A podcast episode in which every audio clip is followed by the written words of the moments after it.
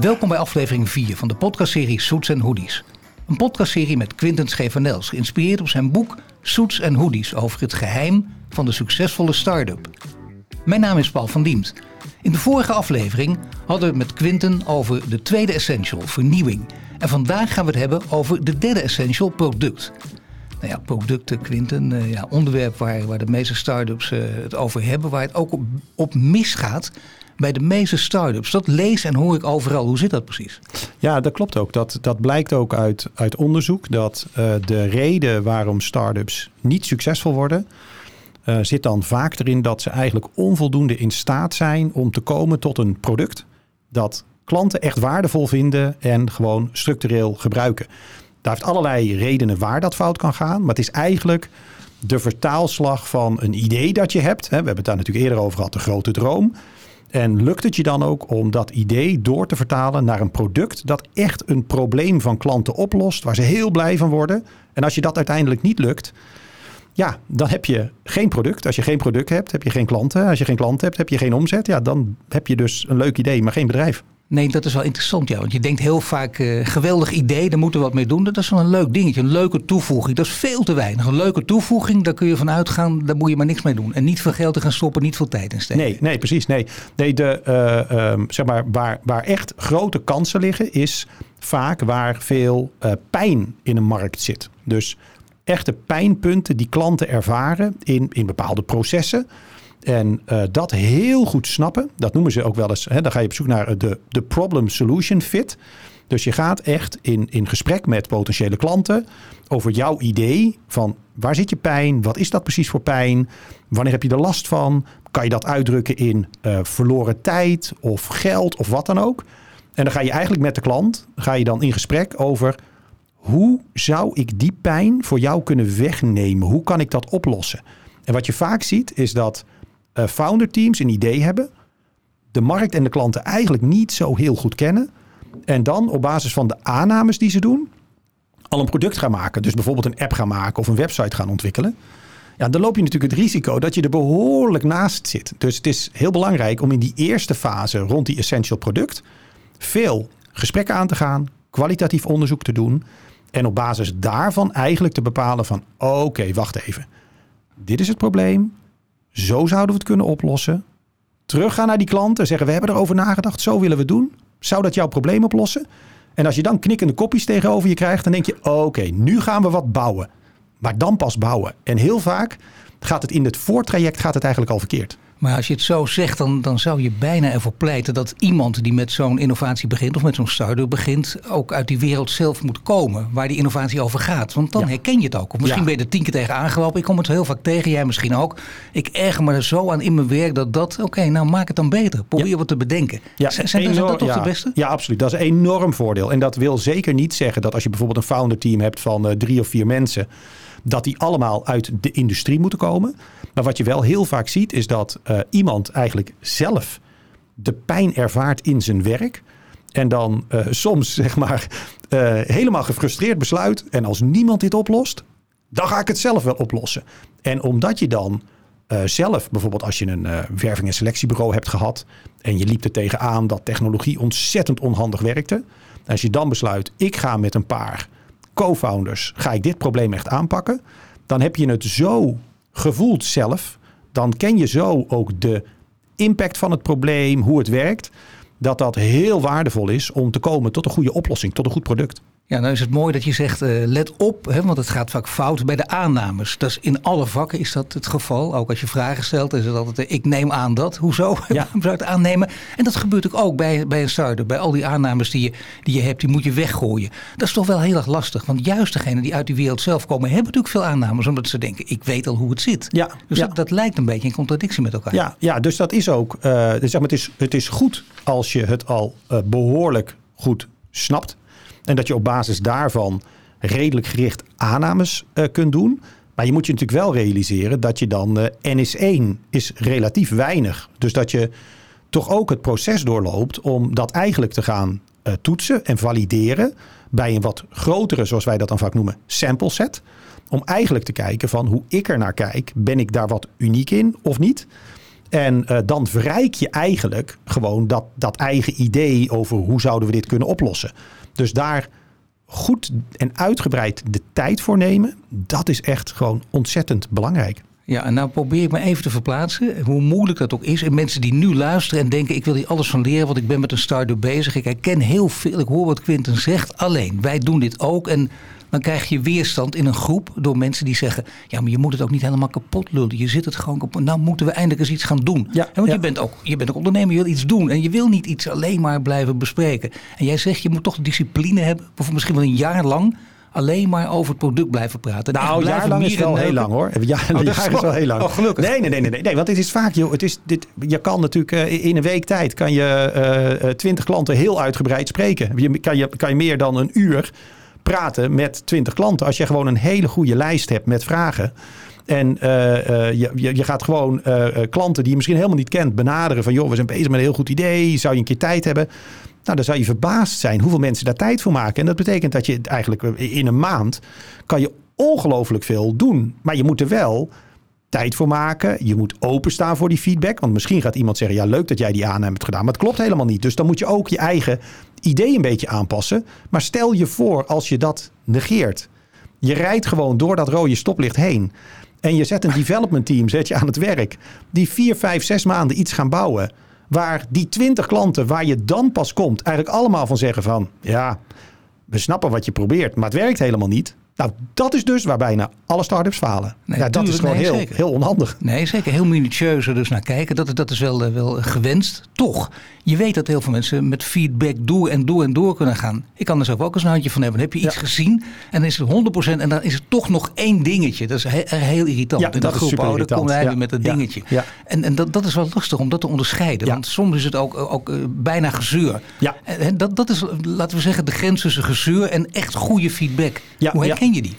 Nou, wat je daar dan op een gegeven moment gaat krijgen, dat is dan ook echt zo'n term in de, in de start-up wereld. Hè, dat heet dan MVP, het Minimum Viable Product. En dat is eigenlijk uh, de eerste versie van je product die de uh, basisdingen die de klant eigenlijk verwacht op een fatsoenlijke manier oplost. Dus dat is uh, niet een soort auto met alle toeters en bellen en features eraan. Want dat duurt simpelweg veel te lang als je dat als eerste product zeg maar, zou ontwikkelen.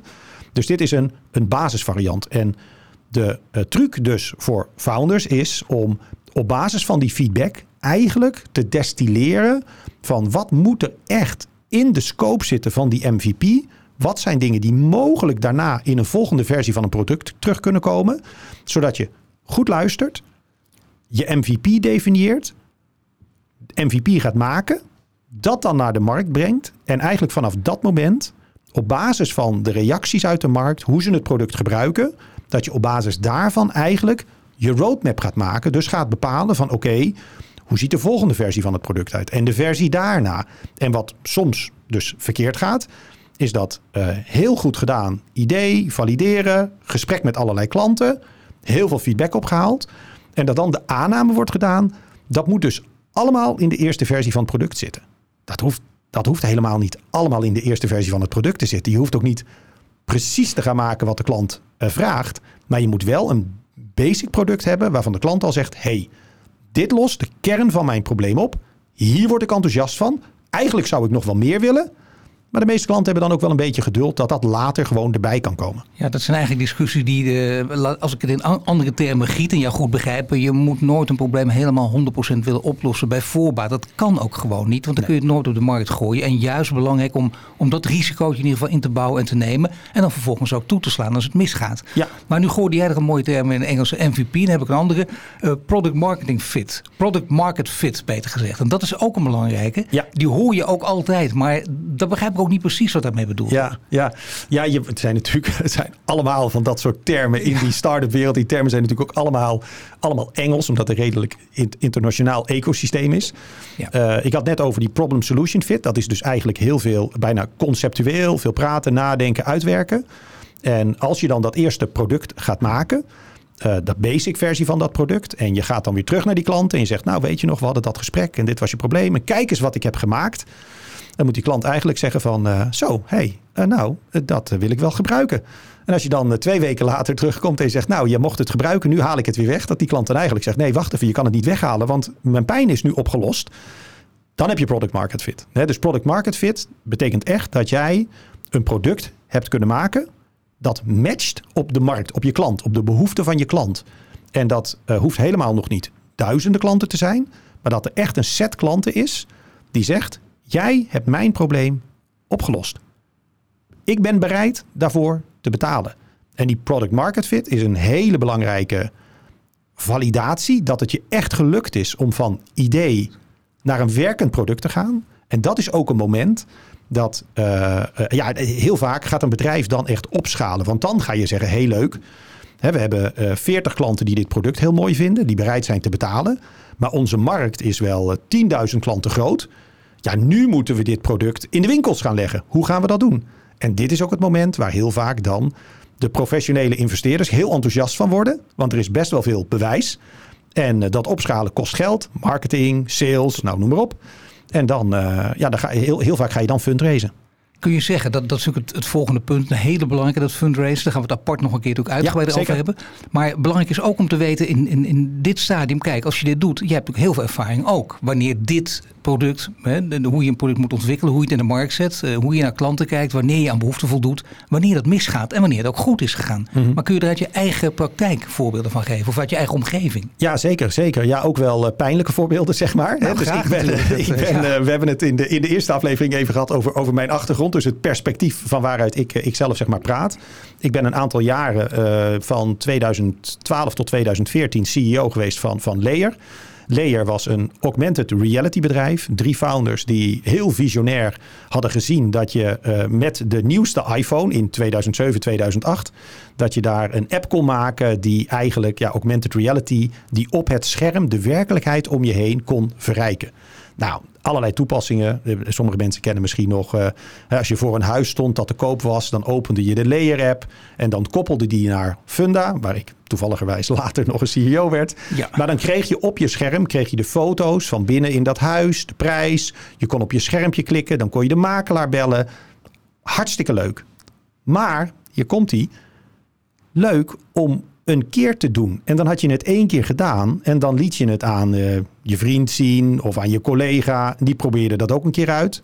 De technologie op de telefoon, internetverbindingen, nou, die was niet heel erg goed. Dus dat duurde vaak uh, 30 seconden, 40 seconden voordat je die resultaten terug had op je, op je telefoon.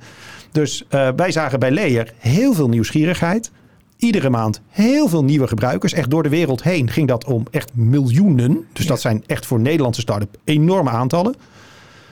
Maar het was gimmicky. Het was helemaal geen oplossing voor een probleem. Het leidde helemaal niet tot structureel gebruik van die app. Nee, dat is interessant, want dan heb je dus heel veel mensen die het leuk vinden. Maar het blijft alleen maar leuk. En je kunt ook geen, op basis van de kritiek kun je geen verbeteringen maken. Nee, het was heel moeilijk. Dus was ook de vraag van ja, maar dit is heel leuk bedacht. Maar welk probleem lossen wij nou eigenlijk op? En dan, ja, gimmicky, dat zegt het al. Dat is niet een echt probleem, zeg maar. Dat is gewoon dat mensen zeggen, oh, goh, leuk. Ja, en dat was het wat moet je dan doen? Moet je dan gewoon uh, ruksigloos van je eigen idee ook afscheid nemen, ondanks die miljoenen? Ja, ja, ja, dan moet je echt wel uh, pas op de plaats maken. En een stap terug doen. En echt zeggen van oké, wacht even. Als wij hier gewoon een serieus bedrijf van willen maken. Dan zullen we toch moeten zorgen dat wij met in dit geval de app. Dat wij echt waarde toevoegen voor gebruikers. Dat ze niet alleen één keer de app gebruiken. Maar dat ze dat meerdere keren gaan doen. En dat ze ook echt waarderen wat die app hun zeg maar biedt. En dan ga je eigenlijk kijken in het geval van, van Layer. Dat was redelijk viraal gegroeid. Dus we hadden heel veel gebruikers over de hele wereld heen zitten. En dan zijn we op een gegeven moment gaan analyseren van... zijn er nou voorbeelden van augmented reality die wel werken? Nou, daar vonden we een aantal potentiële lichtpuntjes. Nou zeg ik het al voorzichtig. Dat was niet echt nee. overduidelijk van zo kan het werken. En toen hebben we eigenlijk gewoon onze focus aangepast. En hebben we gezegd van oké, okay, dit lijkt dan het meest kansrijk. Dat betekent dus dat wij onze energie qua marketing, productontwikkeling echt gaan richten op die use cases, op dat mogelijke gebruik van de app. Uh, want alleen daar kunnen we zeg maar echt het fundament van dit bedrijf gaan neerzetten. Uiteindelijk bleek toen dat augmented reality zelfs vandaag de dag, hè, bijna tien jaar later, Hè, de, de, nou ja, er zijn de, eh, eh, op de dag dat wij hier zitten, Ja. worden er allerlei ontslagenen aangekondigd in Amerika bij techbedrijven, waar de bedrijven een stap terug doen met augmented reality, virtual reality. Dus nog steeds is die markt niet, niet volwassen. Maar dat is dus bij Layer is het ons ook gewoon echt niet gelukt om daar een product market fit eh, te vinden. Nee, maar dat is, dat is eh, heel makkelijk gezegd. Eh, dat, dat doen mensen ook als ze gewoon met elkaar zitten praten. Iets gaat missen en dan zeg je, nou dan moet je gewoon je verlies nemen. En dat gaat over kleine dingen. Kun je makkelijk zeggen, dit is groot. Het is een grote droom bijna waar je afscheid van Ja. moet nemen. Maar daar kun je, dat is ook natuurlijk wel je verlies nemen. Daar moet je ook goed in zijn. Ja, ja, ja, je verlies nemen. En dat kan soms betekenen dat je ehm, niet helemaal je verlies hoeft te nemen, maar dat je eigenlijk een soort U-bocht moet doen. Dan noemen ze dan wel weer zo'n mooie term een pivot. Hè? Dus dat je echt moet zeggen, oké, wacht even. Initieel was dit het idee, dat hadden we redelijk goed gevalideerd. In de praktijk blijkt het toch anders te zijn, maar wij zien wel een mogelijkheid op een andere toepassing van het product of op een andere klantgroep. Laten we dat dan gaan proberen en dat je daar alsnog zeg maar eh, gewoon een echte product market fit kan, kan vinden. Maar soms betekent het ook gewoon dat eh, nou, de essential hè, eh, trends waar we het over hebben gehad, dat was bijvoorbeeld ook bij Layer een relevant hè, met die mobiele telefoons, wat je daarmee kon doen. Ja, soms betekent dat ook gewoon dat je dan moet zeggen van ja jongens, we hebben een aantal aannames gedaan. We dachten dat dit en dit zou gebeuren. En het gebeurt echt niet. Dit vliegtuig gaat niet van de grond komen. Dus ja, heel vervelend. Maar dan kunnen we beter het talent, de kennis, de ervaring, het geld, dan kunnen we het beter gewoon in een andere markt gaan inzetten. Eh, we gaan allemaal andere dingen doen en kijken wat daar gebeurt. Ja, dat hoort bij innovatie, start-ups, noem maar op. Nou zijn er ook voorbeelden waar het goed gaat. Eh, ja, jij kunt er honderden noemen. De eerste die mij altijd te binnen schiet is, eh, is Peerby omdat die mensen ooit een geweldig verhaal hadden. Die zeiden namelijk, kijk, we hebben iets ontdekt en is er behoefte aan bij mensen? Ja, die behoefte is er. We hadden het niet eens onderzocht, maar we hoorden dat. En je hoort er maar drie, vier kom je heen. En daar, ik denk dat mensen iets beginnen, dat ook wel herkennen. En dan denk je, wat grappig. Dat, dat, dat is eigenlijk het allerbeste, allerbeste compliment dat je kunt krijgen. Ja. Vind je Peerby ook een voorbeeld of niet? Nee, nee, nee. Dus ik, ik bewonder zeg maar het team van Peerby over de volhardendheid die ze hebben. Dus die zijn al behoorlijk lang bezig. Eh, die hebben dus heel veel geloof in dat concept. En, eh, Het nou, begin, je hebt een zaag nodig en je hebt hem niet, je wil hem ook Ja. niet kopen, maar iemand in je buurt wel. En zij hebben een systeem dat ze weten wie ze aan wie moeten koppelen. ja, ja, ja, maar dat heeft echt schaal, krijgt dat nog niet. Hè? Dus je zou verwachten dat die markt veel groter is. Dat daar gewoon veel meer zeg maar, eh, handel overheen zou moeten lopen. Dat is nog niet echt zo. Eh, ik vind bijvoorbeeld eh Vinted, eh, dat vind ik wel echt een heel mooi voorbeeld. Dat is echt eh, een beetje eh, marktplaatsachtig. Alleen dan helemaal bedacht vanuit een app. Helemaal gericht op tweedehands kleding. Eh, en dat is eigenlijk een beetje een subcategorie van marktplaats. Internationaal bedacht. Dus niet vanuit de desktop, maar vanuit de app. Ja, en dat gaat dan als een soort wild vuur gaat het om je heen. En dan in één keer, zeg maar twee, drie jaar geleden, hoor ik overal om me heen mensen die het gaan gebruiken, noem maar op. En als je dat hoort en ziet, en ook als een founder team eigenlijk in zijn dashboards dat ziet gebeuren, dan heb je product market fit. Dus eigenlijk als een team zich de vraag moet stellen, hebben we product market fit? Dan heb je het niet. Want als je het hebt, dan weet je het. Dan voel je het aan alles. Nou praten wij eh, veel hier natuurlijk en voornamelijk en begrijpelijk ook over digitale innovaties. Maar laten we eens kijken naar Lightyear bijvoorbeeld. Ook een hele belangrijke innovatie waar we echt heel blij mee waren. En opeens stort die in. Voor altijd. Misschien niet, want wie weet eh, gebeurt er nog wat. Heeft natuurlijk heel veel met funding te maken waar we ook apart over gaan praten. Ja. Maar dit valt ook onder product, of niet? Ja, zeker. Ja, ja, ja. ja dit is natuurlijk een beetje mijn eigen, eh, zeg maar, sma- smalle achtergrond die heel erg zit in die wereld van technologie-startups. Hè, dat ik vaak vanuit dat perspectief natuurlijk praat over het product. Maar het product is inderdaad ook bij, bij Lightyear. Hè, dat is dan een, een auto. Maar dat kan ook een, een medicijn zijn. Maar het kan bijvoorbeeld ook gewoon echt een, een, een dienst zijn. Hè, dienstverleners. Hè, die, dit is natuurlijk, de dienst is, is hun product. En eigenlijk geldt voor eh, al die categorieën geldt, eh, gelden dezelfde wetten een beetje. Wat een heel groot verschil is, is dat je natuurlijk met een, een website of een app kan je veel makkelijker je product doorontwikkelen. En door gewoon te updaten in de App Store heeft de hele wereld toegang tot de nieuwste versie van je product. Nou, dat is natuurlijk als je fysiek in een winkel ligt veel ingewikkelder. Ja. En eh, de, de ontwikkeling is wat makkelijker. Want Lightyear, ja, de, de, de cyclus om zo'n auto te ontwikkelen. En ongetwijfeld dat daar ook autoriteiten, dat je goedkeuring moet hebben. Dat is, duurt veel langer. Dus je kan veel minder makkelijk itereren en zeggen: Nou, we doen even een nieuwe release en dan, eh, dan klopt het allemaal wel. Het is veel intensiever qua kapitaal. Eh, dus nog steeds een aantal dingen die echt hetzelfde zijn, maar ook een aantal dingen die, die heel verschillend zijn.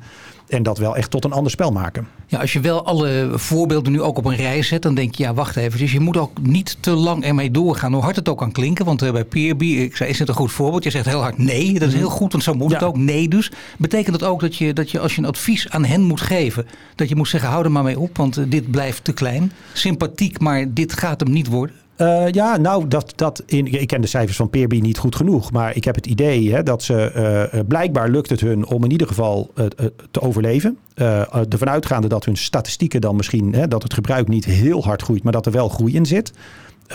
kan dat natuurlijk best wel betekenen dat er toch een moment komt waar dit veel meer schaal gaat krijgen. En tegelijkertijd als een founder team gewoon heel gepassioneerd is over uh, dit, dit delen, zeg maar, van, van dit soort, uh, van de zaag en de hoge drukspuit, noem maar op. Als dat team dat heel erg leuk vindt om daaraan te werken en daar voldoening uit haalt, ja, wie ben ik dan om te zeggen van uh, je moet ermee stoppen? Alleen, ik kijk natuurlijk veel meer door het perspectief van schaal, veel impact, noem maar op. Ja, dat is dan een beetje de vraag voor dit voorbeeld. Of, of, of dat uiteindelijk gaat werken of niet. Nee, en zeker in deze serie voor ons zo belangrijk. Omdat schaal natuurlijk altijd het verhaal gewoon is. Altijd weer. Dus, dus laten we zeggen in onze wereld misschien wel langzamerhand een, een, een open deur. Maar toch, dat maar 1% van die start-ups het haalt. Daar, daar, willen we toch allemaal iets van weten. Hoe kan dat nou? Dat ja. is echt, als je dat echt weet en tot je door laat dringen. Dan begin je er gewoon niet aan. Dat is een veel te kleine kans van slagen. Ja. 1 op de 100. Ja, ja, nee, dus daar zitten ook een bepaalde, ja, de founders die een beetje een plaat voor hun kop moeten hebben. En echt ja. moeten denken, natuurlijk hoor ik bij die 1%. dat gaat echt wel goed komen. Uh, ja, dat, waarom kopen mensen een staatslot? Die kans is nog kleiner, maar dit zit ook een soort... En daarom is die grote droom zo ja, belangrijk. Dat is een beetje een lastige vergelijking natuurlijk ook. Maar inderdaad, ja, een staatslot is een start-up starter. Nee, maar het is natuurlijk het verlangen dat je hebt. Je hebt een hele grote droom. Dat wil je heel erg graag bereiken. En ondanks dat ja. de kans dat dat gaat lukken misschien niet zo heel erg groot is... ben je gewoon extreem gemotiveerd om, om dat toch te gaan proberen. En ja, dat, ik kan daar alleen maar ongelooflijk veel respect voor hebben dat mensen dat doen. En er is ook maar één manier dat je bij die 1% kan komen. En dat is door gewoon all in te gaan. Natuurlijk alles te geven wat je hebt om, om daar te komen. En dan zijn er een aantal dingen. Nou, die essentials, dat is bijna een soort van checklist. Hè, dat als je in ieder geval zorgt dat je op die onderwerpen gewoon veel tijd besteedt, goed over nadenkt ja, dan verhoogt dat, ben ik absoluut van overtuigd, verhoogt dat de kans op succes. Maar ik ben er ook absoluut van overtuigd dat het niet zo is, dat dat een soort garantie op succes is. Nee, bovendien zou je ook kunnen zeggen, ja, dit hoort bij ondernemen. Dan ga je weer wat anders doen, op een andere manier werken. Misschien, eh, of misschien inderdaad uh, niet willen opschalen, maar toch op een wat kleinere manier doorgaan. Dat kan ja. natuurlijk ook allemaal. Dan val je misschien onder de mislukkingen terwijl je dat niet bent.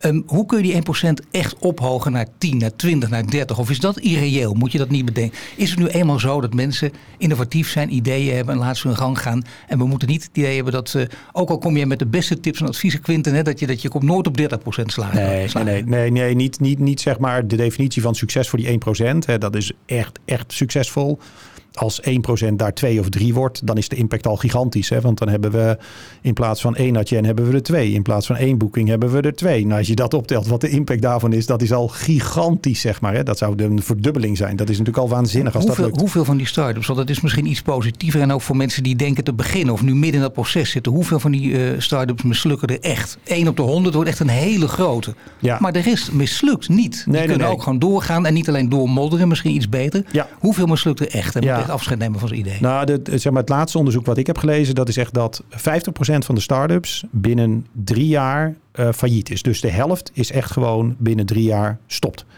Dat is natuurlijk best wel een hoog percentage. Ja. Tegelijkertijd, uh, hoe, hoe erg is, is stoppen als dat betekent...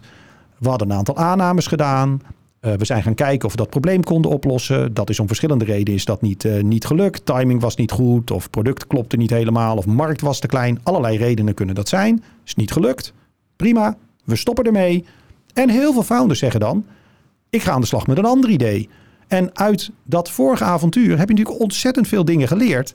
En als je dat weer gebruikt in het volgende avontuur, en dat is natuurlijk ook een van de redenen dat zeg maar de founders die voor de tweede, derde keer een bedrijf beginnen, statistisch gezien vaker succesvol zijn dan de first-time founders, omdat ze daar al lessen uit geleerd hebben. Dus in die zin vind ik ook het feit dat je ergens mee begonnen bent en dat het dan niet lukt, is helemaal niet erg. De vraag is veel meer: wat heb je eruit geleerd? Wat zou je anders gaan doen? En daar krijg je vaak gewoon ontzettend goede antwoorden.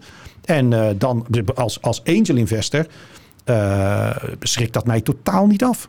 Nee, het bewijs ook dat je failliet moet gaan. Iemand die bij jou komt, uh, bij jou als angel investor, die zegt ik ben vier keer failliet gegaan. Nee, maar goed, en dan is het niet alleen een grap. Maar dan ga je, die gaat echt vertellen, kijk, ik heb dit en dat geleerd en dat en dat. Maar wel en iemand met een enorme drive blijkbaar. En, en dan kun je ook uh, horen uit het verhaal natuurlijk en opmaken uh, wat er dan wel en niet mislukt is. Of dat het echt een brekenbeen is of iemand die heel veel in zijn mars heeft. Of ja. haar mars.